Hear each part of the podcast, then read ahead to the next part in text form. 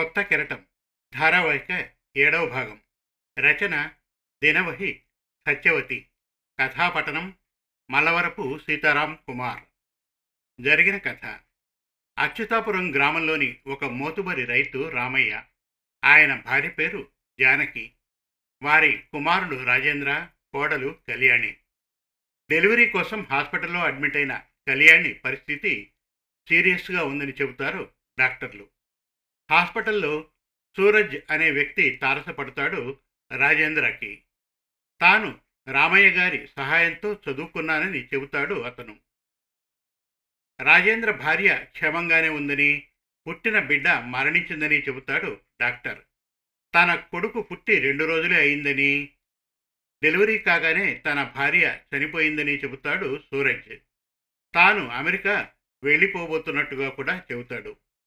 తన కొడుకును పెంచుకోమని రాజేంద్రతో చెబుతాడు. సమయం చూసుకొని భార్యకు నిజం చెబుతాడు రాజేంద్ర. ముందు బాధపడ్డ సూరజ్ కొడుకుని స్వంత బిడ్డలా చూసుకుంటానంటుంది రాజేంద్ర భార్య కళ్యాణి. రామయ్యకి మనవడితో అనుబంధం పెరుగుతుంది. స్కూల్లో స్నేహితులు మనవణ్ణి ఏడిపిస్తున్న విషయం తెలుసుకొని ధైర్యం చెబుతాడు రామయ్య. పరిస్థితుల్ని ఎదుర్కోవడం నేర్పుతాడు. ఇక కొత్త కెరటం ధారావాహిక ఏడవ భాగం వినండి. ఇప్పుడు మనకి టార్చ్ లైట్స్ అవి వచ్చేసాయి కదా. అయినా ఇప్పటికీ అక్కడక్కడ వాడుతున్నారు కాగుడాలు. చెప్పాడు రామయ్య. ఊ కొట్టాడు మనవడు భార్గవ. ఆ కాగడా వెలుగులో ముత్తాత గారు ఊర్లో రాత్రంతా కాపలా తిరిగేవారట చెప్పారాయన. అమ్మో ఒక్కరునా? భయం వేసేది కాదా మరి? భార్గవ కళ్ళు వెడల్పయ్యాయి. ఆయన దేనికి భయపడేవారు కాదట.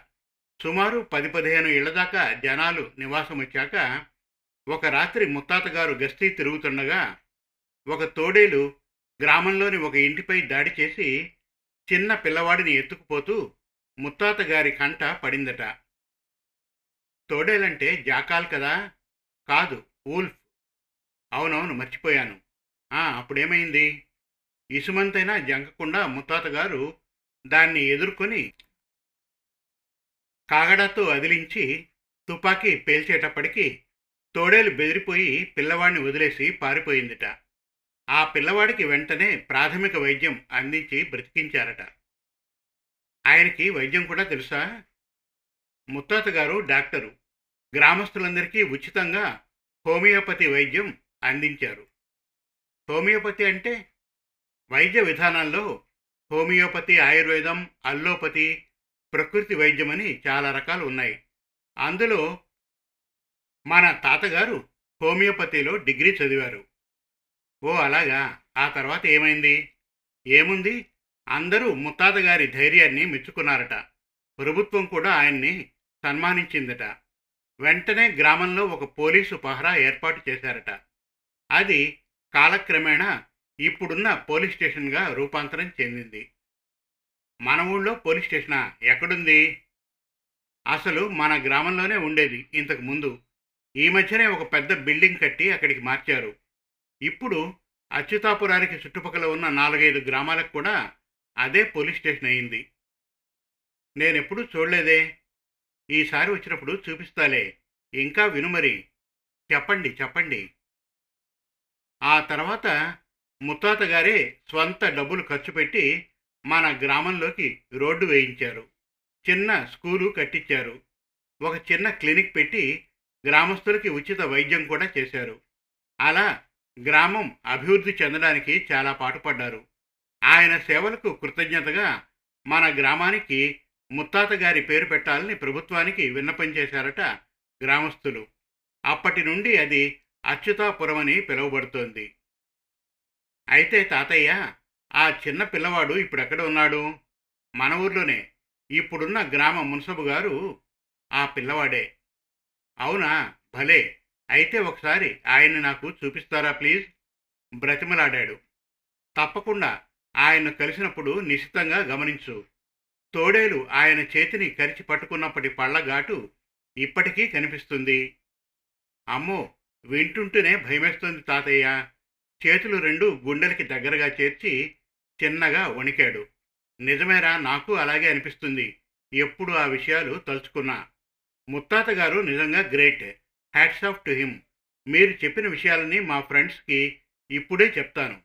తాతగారి బుగ్గ ముద్దు పెట్టుకుని తుర్రున పరిగెత్తాడు భార్గవ. మనవడితో అచ్యుతాపురం గురించిన కథా విశేషాలు చెప్తూ ఉంటే తండ్రితో అనుబంధం జప్తికి వచ్చి కళ్ళు చెమర్చాయి రామయ్యకి. రాజేంద్ర ఆఫీసుకు బయలుదేరబోతూ ఉంటే ఫోన్ మోగింది. కళ్యాణి కొంచెం చూస్తావా? వంటిట్లో ఉన్న భార్యకి వినపడేలా చెప్పాడు. అవునా? ఇక్కడ కూరలో పోపు మాడిపోతుందండి. మీరే చూద్దురు ప్లీజ్. ఇక తప్పదని వెళ్ళి ఫోన్ ఎత్తి హలో అన్నాడు. రాజా నేను. క్రితం రోజే ఇక్కడి నుంచి బయలుదేరి అచ్యుతాపురం వెళ్ళిన నాన్న ఇంత పొద్దున్నే ఎందుకు చేశారో అనుకుని నమస్కారం నాన్న చెప్పండి. ఈ వేళప్పుడు చేశారేం? వచ్చే నెలలో మన పక్కూర్లో జాతర జరుగుతుందట్రా? భార్గవ పుట్టాక ఇదే మొదటిది. వాడు ఎప్పుడు చూడలేదు కదా? సరదాగా చూస్తాడు. అందరూ కలిసి ఓ పది రోజులు ఉండేలాగా రాకూడదు. అలాగా? సరే నాన్న. భార్గవ్కి నెలాఖరులో క్లాస్ పరీక్షలు. పైగా మా ఇద్దరికి కూడా సెలవు దొరకాలి కదా? అన్నీ కుదిరితే తప్పక వస్తాం అన్నాడు. జాతర జరిగే సమయంలోనే రామయ్య గారి పుట్టినరోజు కూడా ఉండడంతో అన్నీ చూసుకున్నట్లు అవుతుందని అచ్యుతాపురం వచ్చారు కొడుకు కోడలు మనవడు.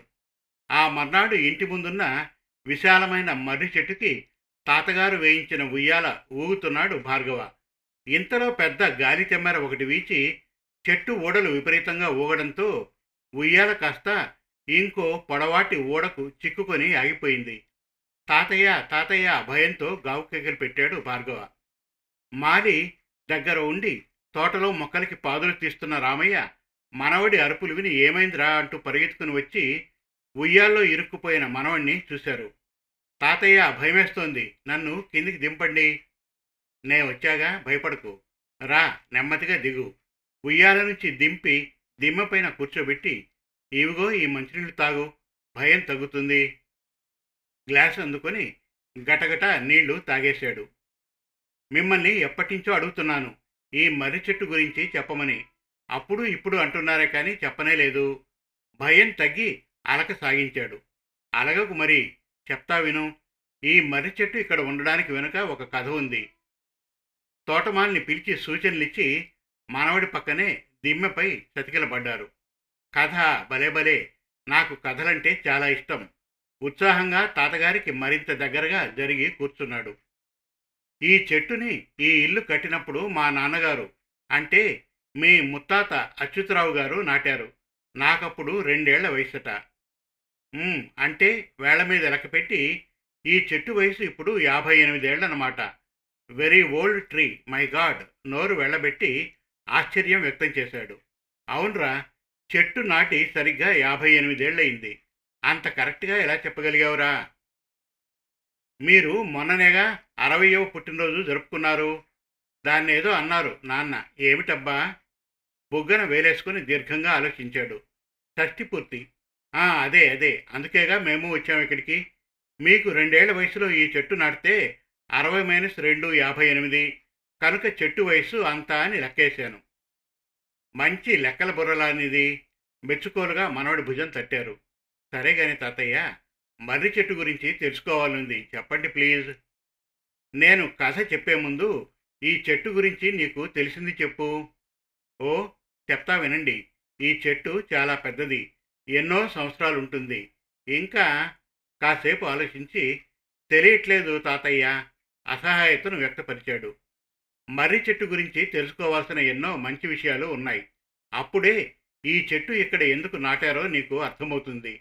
మర్రి చెట్టుని వటవృక్షమని ఇంగ్లీష్లో బానియన్ ట్రీ అని అంటారు.